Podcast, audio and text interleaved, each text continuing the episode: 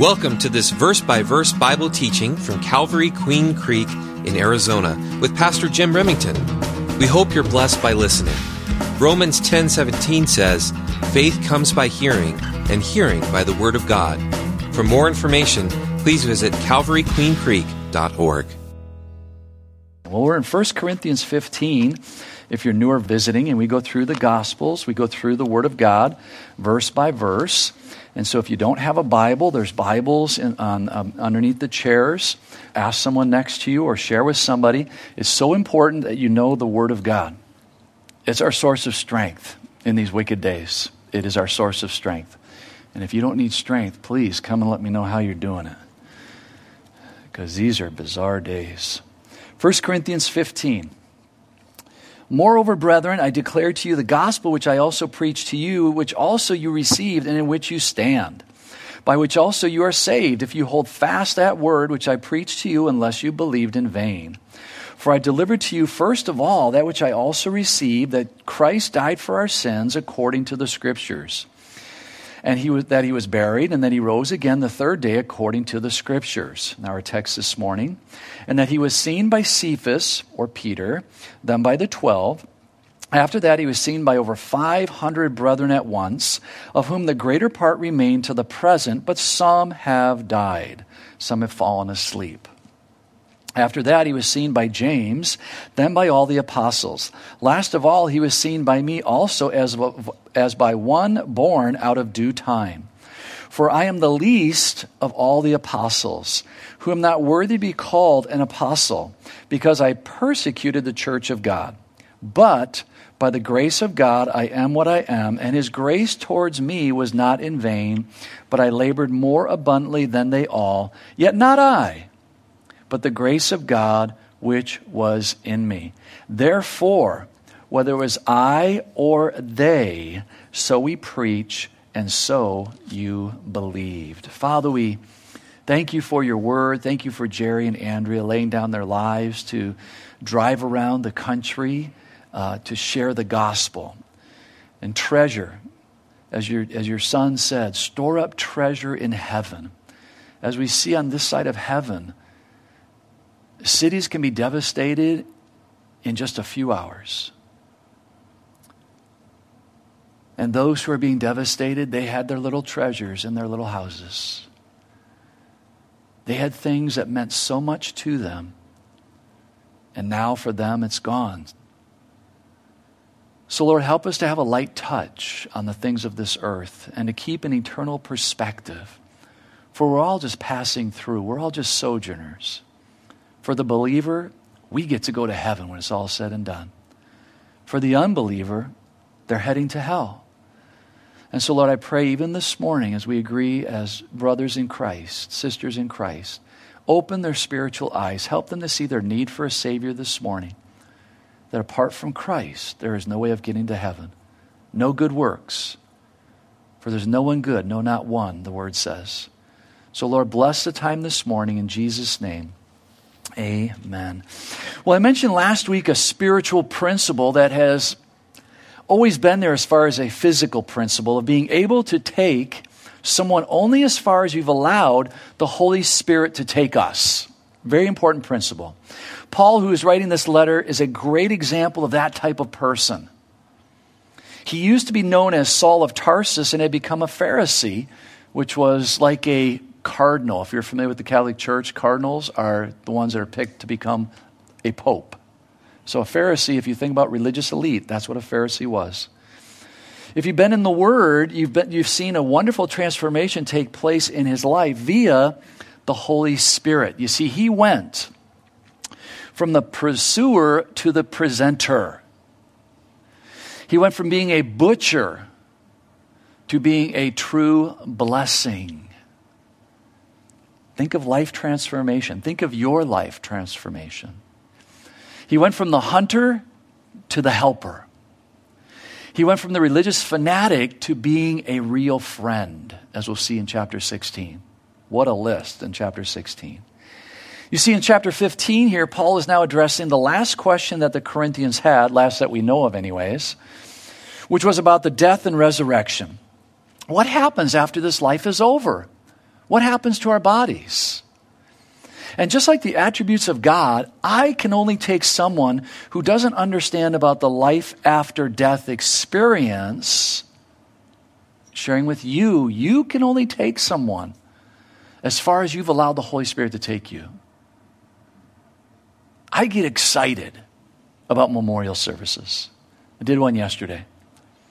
Memorial services, funerals, whatever you want to call it, it's the end of tribulation. And this brother knew Jesus, 57 years old, and testimony after testimony how he knew Jesus, how he loved Jesus. We know where he's at. We know he's, where he's at. Do you know where you're going? I mean, that's the most important question. Not for lunch after the service here. Do you know where you're going when you take your last breath? Because someone's going to be presiding over your memorial. I've done preborns, and I've done people in their 90s, and everything in between. Someone's going to be presiding over your service. Might be a small group, might be in a backyard, might be at the church, wherever. You're going to be in a box, an urn. Your body's here, but your spiritual body has gone on, immediately gone on, as you'll see as we go over the scriptures. And just like the, again, just like the attributes of God, I can only take someone as far as love. Do I really know love? That's an attribute of God. Do I know patience? That's an attribute of God. Grace, mercy, Forgiveness, do I know those attributes? I can only take someone else as far as I've allowed the Holy Spirit to take me. If I don't understand forgiveness, and somebody comes to me and says, How do you forgive somebody? What am I going to say? So, guys, it's not just the pastorate, it's all of us as believers in Christ. We want to take someone further, especially if they don't know Jesus. We want to take them to the cross. But can we explain the cross? We need to make sure we can do this. See, Paul is going to address the future and hope that we all have as Christians. And Paul allowed the Holy Spirit to take him to a depth that you and I have the privilege to see. You see, Paul is sharing his own personal experiences here. But as Christians, here's the question do we really believe that? Do we really believe in the resurrection? Because if we do, then the actions of our lives will reflect that, and just as we can clearly see it did in the life of Paul. So let's look at verse 5, 1 Corinthians 15. And that he, if you're new to the scriptures, it's capitalized, and you always want to read before and after the main verse or the verse that you're looking at. So this is Jesus. And that he was seen by Cephas, Peter, and then by the twelve. As I mentioned last week, I believe that one evidence, just one evidence, not the main evidence, but one evidence of the resurrection of Jesus was the fact of a transformed life, and those transformed lives were of the Corinthians that Paul is writing to. Remember that they didn't have the New Testament neatly put together. Paul is writing the New, he didn't know that, but Paul is writing the New Testament. They didn't have the New Testament. They didn't even have the Old Testament per se. They were Gentiles. The Jews had the scrolls, and they were in the synagogue. Not every Jew had a scroll. Only the religious elite had access to the scrolls. You and I, we have Bibles all over the place. But are we being diligent reading from Genesis to Revelation? You see, they were living and walking out their faith. Think about that. You're in Corinth, all these pagans around you. Never been to Vegas, but I think of Vegas, just enough pictures. So imagine being in Vegas, no New Testament, no Old Testament. Some guy comes into Vegas, preaches the gospel. You receive Jesus as your Savior. Well, what do we do now? Do we leave town? Do we forsake everybody? No. You live there, but now you have to walk out your faith. Think how hard that must have been for them. And yet we have the Word of God in our laps, on our devices. But because we're not reading it, it seems like it's really hard on us.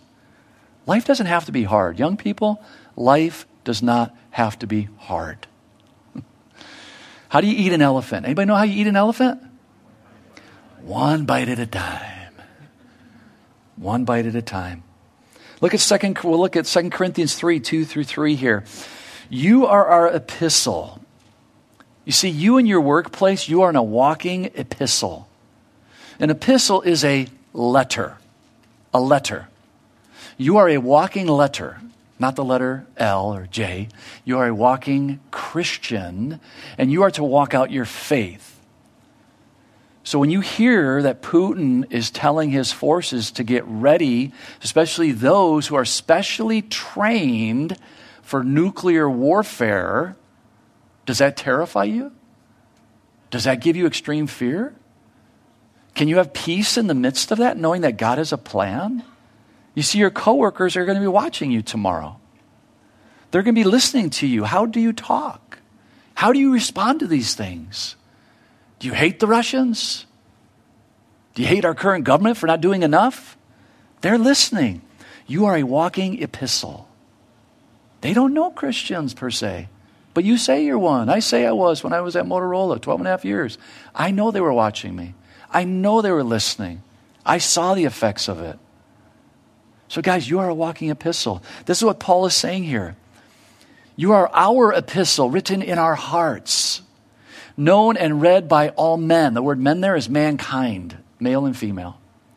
Clearly, you are an epistle of Christ. Notice that, guys.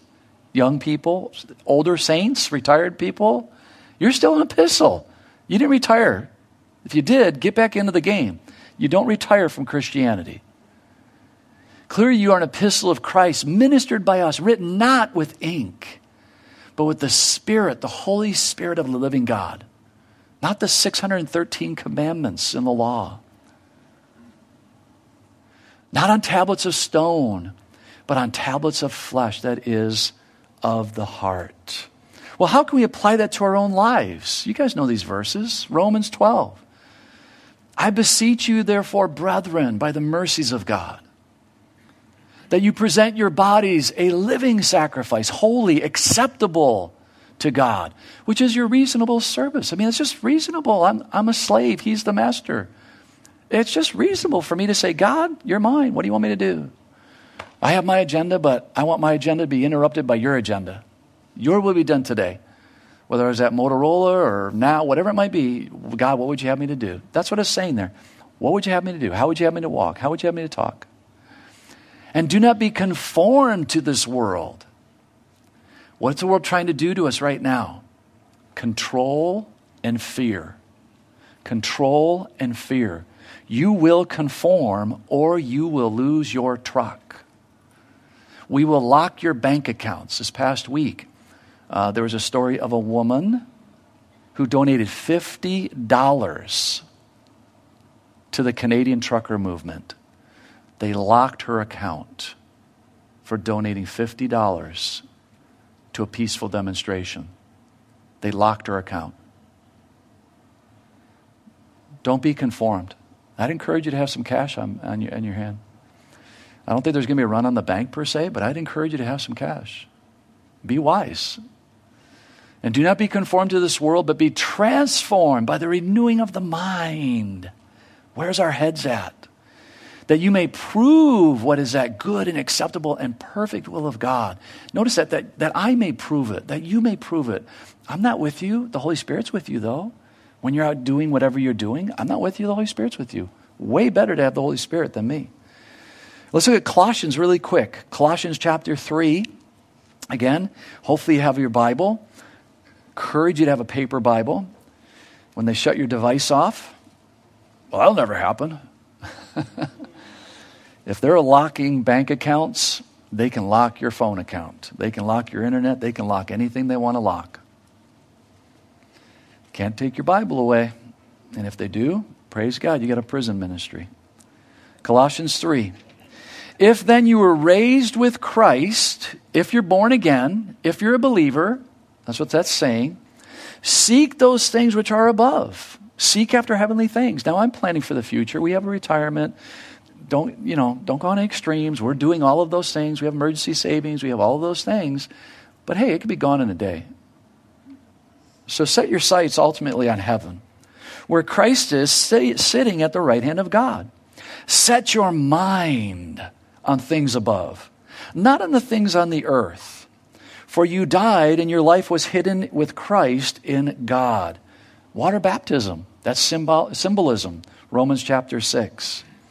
When, verse 4, when Christ, who is our life, appears, then you also will appear with him in glory.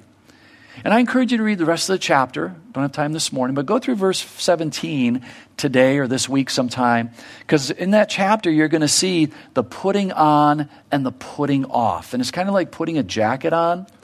You know, in the morning, I, it's really cold to me in the morning, so I put a jacket on and, and as I'm out working in the yard, then I take the jacket off, and then I take the long sleeve shirt off, and I'm down to a t shirt. The end of the day, I'm putting the long sleeve shirt on, then I'm putting the jacket back on. So it's the putting off of the earthly things, the putting on of the heavenly things. That's the picture. So as you do that this week, when Paul says put off, put on, just remember that analogy putting off the flesh, putting on the Word of God. All right, the second piece of evidence was the resurrected Jesus teaching the disciples on the road to Emmaus. We talked about that last week. You can get the CD. And he taught them from the Word of God. You see, the Word of God testified about the rejection, death, and resurrection of the coming Messiah, whom we know to be Jesus. Now, the third piece of evidence in verse 5 here is the appearance of Jesus to Peter. You see, Jesus told Mary, or the angels told Mary to go and tell Peter that he's been risen. And he did. And Peter, and remember, Peter and John ran to the tomb. Well, at some point, let's look at Luke chapter 24. Luke chapter 24. At some point before the night, Jesus appeared to Peter. He appeared to the two men on the road to Emmaus, but he appeared to Peter. We don't know exactly when. Well, how do you know that, Pastor? Well, Luke chapter 24, 32. Now, these are the two men who had run run seven miles back to Jerusalem. They were walking to Emmaus. After they knew it was Jesus, they didn't walk back. They were, their sandals were flapping. And they said to one another, Did not our heart burn within us while he talked with us on the road and while he opened the scriptures to us? So they rose up that very hour and returned to Jerusalem and found the eleven so now we know they weren't part of the 11, these two disciples, and found the 11, and those who were with them gathered together, saying, The Lord is risen indeed, and has appeared to Simon. Notice that. So after the morning, at some point, Jesus appeared to Simon. And then Simon was trying to convince the guys that, that they didn't believe the women, they didn't believe Simon. And now these two men, the other disciples, come along from the road to Emmaus, and they told about the things that had happened on the road and how he was known to them in the breaking of bread. Now, as they said these things, Jesus himself stood in the midst of them and said to them, Peace to you. So, as we're looking at the evidence, here's a third piece of evidence Peter, verse 6, 1 Corinthians 15, 6. After that, he was seen by over 500 brethren at once, of whom the greater part remain to the present, but some have fallen asleep. It's a nice way of saying, but some have died. So Jesus appeared to over 500 brethren, and many of them were still alive at the writing of this letter, this epistle. Now, think about this. If a judge had this many eyewitnesses in a court of law, it would be an open and shut case. And knowing human nature the way we do, we know we can know for sure that somebody, somebody would have cracked by this time. Somebody would have cracked. Remember, Paul's writing this 25 years after the resurrection. Someone would have said the whole thing, you know, it's just a big joke. Just a big joke. It was just a pub- you know, publicity stunt. You know, a hoax to upset the religious establishment. Again, somebody would have done that. They could have produced a body. You know, here it is. Here's the body of Jesus. See, it was just a big joke. But because there was no body to produce, we know that the resurrection had taken place.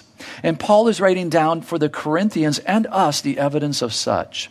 Now, I'd like you to think about this when we talk about documents, the Bible. Doc, people might say, well, that's just your Bible. Okay, it's just my Bible. Plato. Anybody ever hear Plato quoted? Plato lived 427 to 347 BC. Earliest copy, earliest copy of his writings 900 AD. Huh. I wonder if his brother wrote that down. 1,200 years later? That's the earliest copy that we have? 1,200 years? And people quote Plato like it's Plato? Seven documents, by the way. Seven. How about Aristotle? Anybody hear of Aristotle?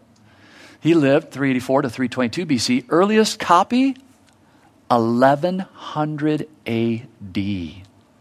1400 years, 49 documents. Ooh, now we're making progress.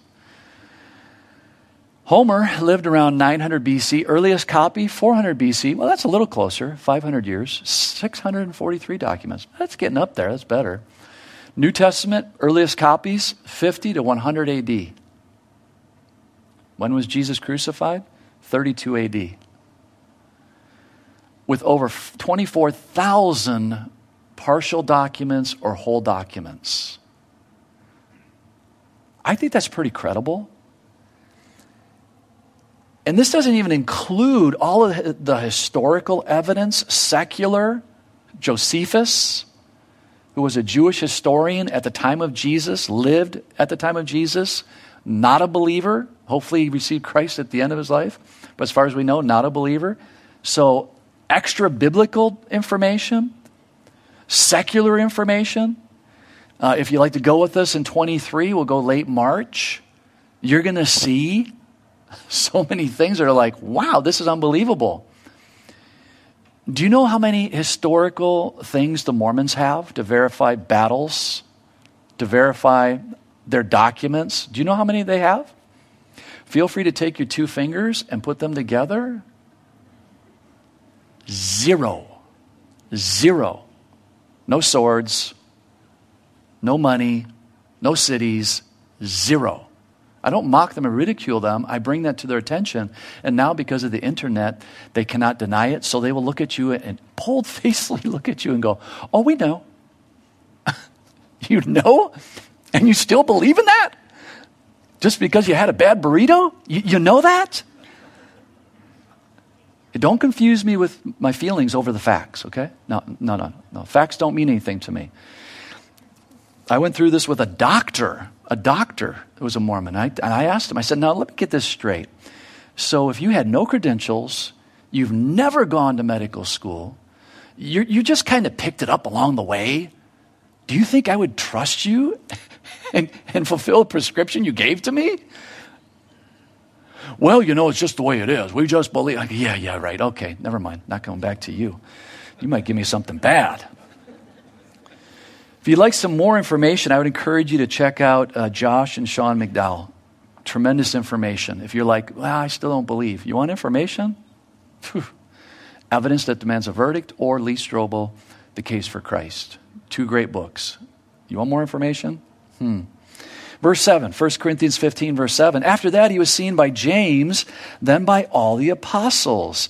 You see, there were two disciples with the name of James, in verse 5 covered those two. They were part of the 12 apostles. This James is identified as most likely the half brother of our Lord. You see, Mary had the privilege of bringing forth the Messiah via the Holy Spirit. But Joseph and Mary went on to have other children, of which one was named James. Mark chapter 6, verse 3. Very easy to remember. Half of 6 is 3. Mark 6, 3. Is, not, is this not the carpenter, the son of Mary, and brother of James, Joseph, or Joseph Jr., Judas, and Simon? And are not his sisters, sisters, plural? So he had at least two sisters. So that's four brothers, two is six. He was the oldest of seven. Talk about chaos. And are not his sisters here with us? Now we know from the scriptures that the Lord's brothers nor sisters believed him to be the Messiah. Matter of fact, at one point, his mom and siblings came to take him away. They take him home. You need some rest. But after the resurrection, it appears that they all became believers. I mean, it'd be pretty hard not to after realizing that you just lived with the Messiah for 29 plus years. No wonder he never did anything wrong. This is crazy. He's the Messiah. Acts 1:14 says this, these all continued with one accord in prayer and supplication with the women and Mary, the mother of Jesus, and his brothers. The families come to realize he is the Messiah. I personally believe that this is the Jesus referenced here. We see him in the book of Acts as being one of the main pillars of the early church, and he also wrote the letter in the New Testament, the book of James, verses 8 through 10. Then, last of all, Jesus was seen by me also, as of one born out of due time. For I am, persu- I am the least of the apostles, who am not worthy to be called an apostle, because I persecuted the church of God. But by the grace of God, I am what I am. And his grace towards me was not in vain, but I labored more abundantly than they all. Yet not I, but the grace of God which was with me. You see, Paul calls himself the least of the apostles. The humility that came into the life of Paul was undeniable. Uh, there was evidence of a transformed life that we talked about earlier, and you should notice a change in the believer's character as well as personality. Have you noticed a change in your character and in your personality? That's the evidence of the Holy Spirit doing a work. And Paul says in these verses, in verse 10 there, I am what I am. You see, Paul knew what he was called to do for the Lord. Do you know what you're called to do for the Lord? Do you know what you're called to do for the Lord? It's so important. Paul knew what he was called to do for the Lord. And he fulfilled that calling with all of his heart, soul, mind, and strength. He went for it. Tradition holds that Paul was short, bow legged, curved back, long hooked nose, and with a draining eye disease that constantly ran. His appearance was not impressive at all. Matter of fact, he wasn't supposedly an eloquent speaker. Apollos was eloquent, not Paul. There was nothing that would draw a person to him. Matter of fact, in 2 Corinthians 10:10, we read this. For some say Paul's letters are demanding. Randy, you want to throw that up? Uh, 2 Corinthians 10:10. For some say Paul's letters are demanding and forceful.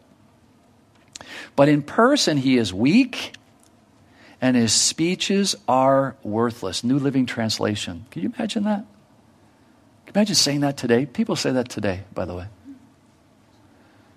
Paul's letter demanding and forceful, but in person, weak, weak, weak. Look at that weakling. Look at him, constantly wiping his eyes. And his speeches are worthless. What are they good for?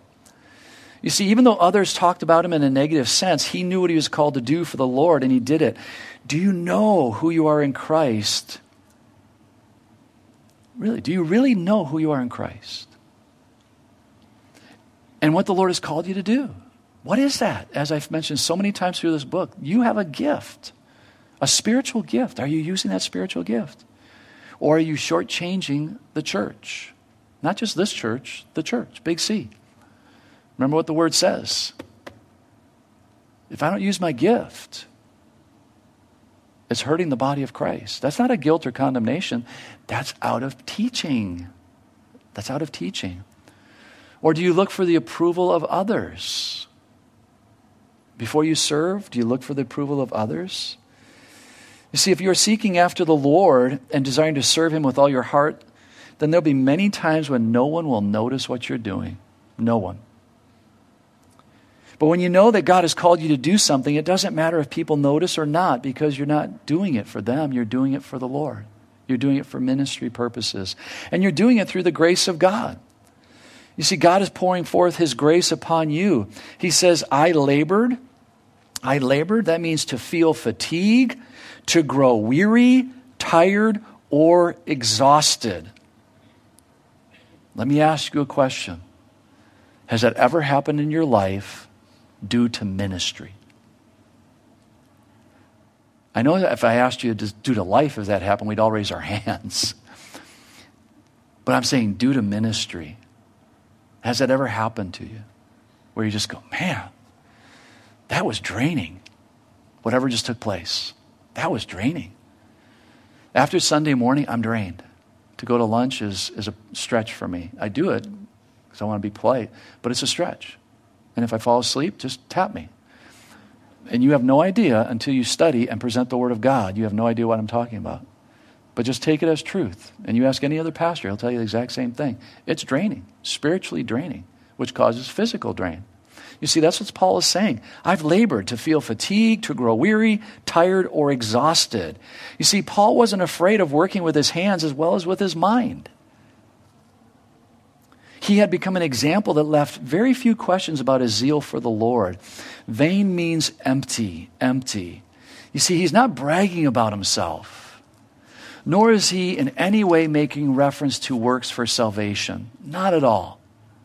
But once again, just giving evidence of a resurrected Savior. So important, a resurrected Savior. Paul points out to his spiritual children that he was busy about the heavenly kingdom because, again, of the grace of God. And grace means unmerited, unearned, undeserved favor. You see, he went from being served, as most churches are, they're served, to being a servant. Very few churches have faithful servants. Or if they have faithful servants, they're few. We have quite a few faithful servants here, and we are so appreciative of that, and we compliment that on a regular basis. But it's never enough, guys. It's never enough. When you're ministering the gospel, it's never enough. So, what gift do you have, and are you using that gift? We're seeing it in work here, guys. Not bragging, he's just making a point. See, grace is receiving something that you do not deserve. And Saul didn't deserve grace. Yet God extended it to him. And the only reason that Paul became that true servant of God was because he allowed the Holy Spirit. He allowed the grace of God via the Holy Spirit to be poured out upon him. You see, Paul knew who he was. I know who I am. Two week memory. It's just the way it is. Don't try to give me certain vitamins, they don't work. I wasted in the 70s. Do you know who you are? Paul knew who he was. And yet we see him grow deeper in the realization of who he really was. Here we see in these verses that he's the least of the saints. And this is again written in the mid 50s. Well, got a slide here. His first Roman imprisonment was 60 to 63 AD, and he wrote this in Ephesians 3 8. To me, who am less than the least of the saints, this grace was given. Uh, what, what do you say? I'm sorry. Yeah in verse 9, leave that slide up there, but in verse 9 of 1 Corinthians 15 9, for I am the least of the apostles. So he goes from the least of the apostles to now the least of all saints, of the whole church. I'm the least of them all. This grace was given that I should preach among the Gentiles the unsearchable riches of Christ. That was in 60 to 63, so roughly, who knows, five to eight years after he wrote this letter. Then, in between his first and second imprisonment, which took place in 63 to 67 AD, again, we don't know the exact time frame, but rough time frame, he wrote this in Timothy, 1 Timothy 1.15. This is a faithful saying and worthy of all acceptance, that Christ Jesus came into the world to save sinners, of whom I am chief. Hmm. Paul got really good at sinning and hiding it. He got really good at it. Is that what that's inferring? No, he got so close to the light as he grew older and closer to God. It exposed the depth of his desperately wicked heart. And he relied more and more upon the grace of God than upon anything else in his life. Guys, we're in wicked days. I think you all know that. We're in wicked days where the administration is not even calling out the issue of women's rights being destroyed due to the trans community. This is bizarre. It's not science at all. But this isn't the administration that believes in science. No, it is not. So you and I, we have to take a stand. And there are few people in the world taking a stand. It's kind of amazing. There are few. But you have to take a stand in your high school. No way. Uh, yeah, Yahweh. Yeah. It might cost you a lot. You might have to be homeschooled. Christ is more important. Ephesians says, Speak the truth in love. God loves them. God loves every trans. God loves every homosexual. God loves every adulterer. God loves everyone who's doing pornography. God loves every drug addict. God loves every saint that has a pure testimony. Praise God. He loves us all. That's why he sent his son to die for us, guys. You see, Paul got closer to the light as we look at verse 11 and wrap it up. Or verse 10, I'm sorry, verse 10. 1 Corinthians 15, 11. Turn the page, Jim. 1 Corinthians 15 11. Therefore, whether it was I or they, so we preach, and so you believed. Music team's going to come up. You see, it's, it's not the messenger, it's the message.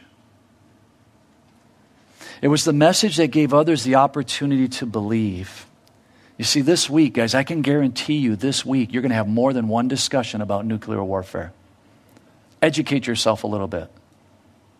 Educate yourself a little bit. What does that look like? I think in the 60s, maybe some of you older saints can tell me if I'm wrong or not, but I think, I think they were practicing getting underneath your school desk. It's like, that's like, that's going to do something. You're going to push it right down on top of me, is what it's going to do. Uh, but educate yourself a little bit so that when you talk to somebody, you can say, hey, guys, it's all going to burn anyways. That's what Peter tells us. It's all going to burn, either nuclear or by judgment of God when it's all said and done. Have hope in your voice, not fear. Because if you're afraid, what are they going to be? You got God. I got God, but I'm afraid. Boy, what hope is there for me? have love in your voice and hope in your voice and security in your voice and go, well, God, you know, I don't know what's going to happen, but I know that when I die, I'm going to heaven. Whether it's nuclear bomb, car accident, 40,000 people died last year. I still see people driving cars. Amazing. Whether it's a car accident, heart attack on the toilet, whatever, something's going to take me home, you know? Something's going to take me home. It happens. Gail, after a first service a couple months ago, said, That happened to my uncle. That's amazing that you said that. you are that living epistle to the believer as well as the unbeliever. Live and walk out your faith, guys. That's what Paul's telling the Corinthians. And that's what he's actually told them. You're doing that. You're living it out. You don't even have the Bible, and you're doing that. You're living it. You're walking it out. Live and walk out your faith, guys. A dying world needs to see it. Could you imagine if it does go nuclear? Is that beyond happening? Are you ready? Don't be afraid. The Bible also says, save some by fear. Maybe you need to tell your friends, Are you ready to die? Instead of debating about what might happen, just ask them a simple question Are you ready to die? And then the follow up question is Do you know where you're going if you die? And then share the gospel. Father, we thank you and praise you because we all are going to die. And especially when we're younger, you know, ah, you know, that's 60 years away. No, it might not be. So, Lord, we just thank you for your Holy Spirit. And I pray for the, the younger generation, Lord. I pray you fill them afresh with your Holy Spirit, that they would have a tremendous boldness this week as they go into their schools. For the young adults, the college and career, the 20s and 30s, Lord, as they go into their workplaces and go into the campuses, Lord that are filled with paganism and atheistic thoughts, evolution, that you would just give them tremendous boldness to take a stand for Christ. Uh, for the rest of us, Lord, in the workplace, and, and for those who are retired, that we would not retire from witnessing about you and your risen, your risen Son, Jesus. For people are afraid. People this week are going to be afraid of possible nuclear warfare. So, Lord, help us to be ready to give an answer, a good answer of the living hope that we have in our risen Savior. God, we know you're moving the chess pieces accordingly for Ezekiel 36, 37, 38, 39. We know that you're putting things into place. So we're excited. We're grieved, but yet we're excited because we're living in biblical days. Fill us afresh with your Holy Spirit. In Jesus' precious name. Amen. Amen. Let's all stand, guys. God bless you. If you need prayer for anything, if you don't know Jesus as your Savior, please come up. Don't play games. Life could be very, very short. God bless you guys. Thank you for listening to this teaching from God's Word. If you have any questions, would like to request prayer, or want more information about our church, and how you can experience the love and hope of Jesus Christ in your life, please visit calvaryqueencreek.org.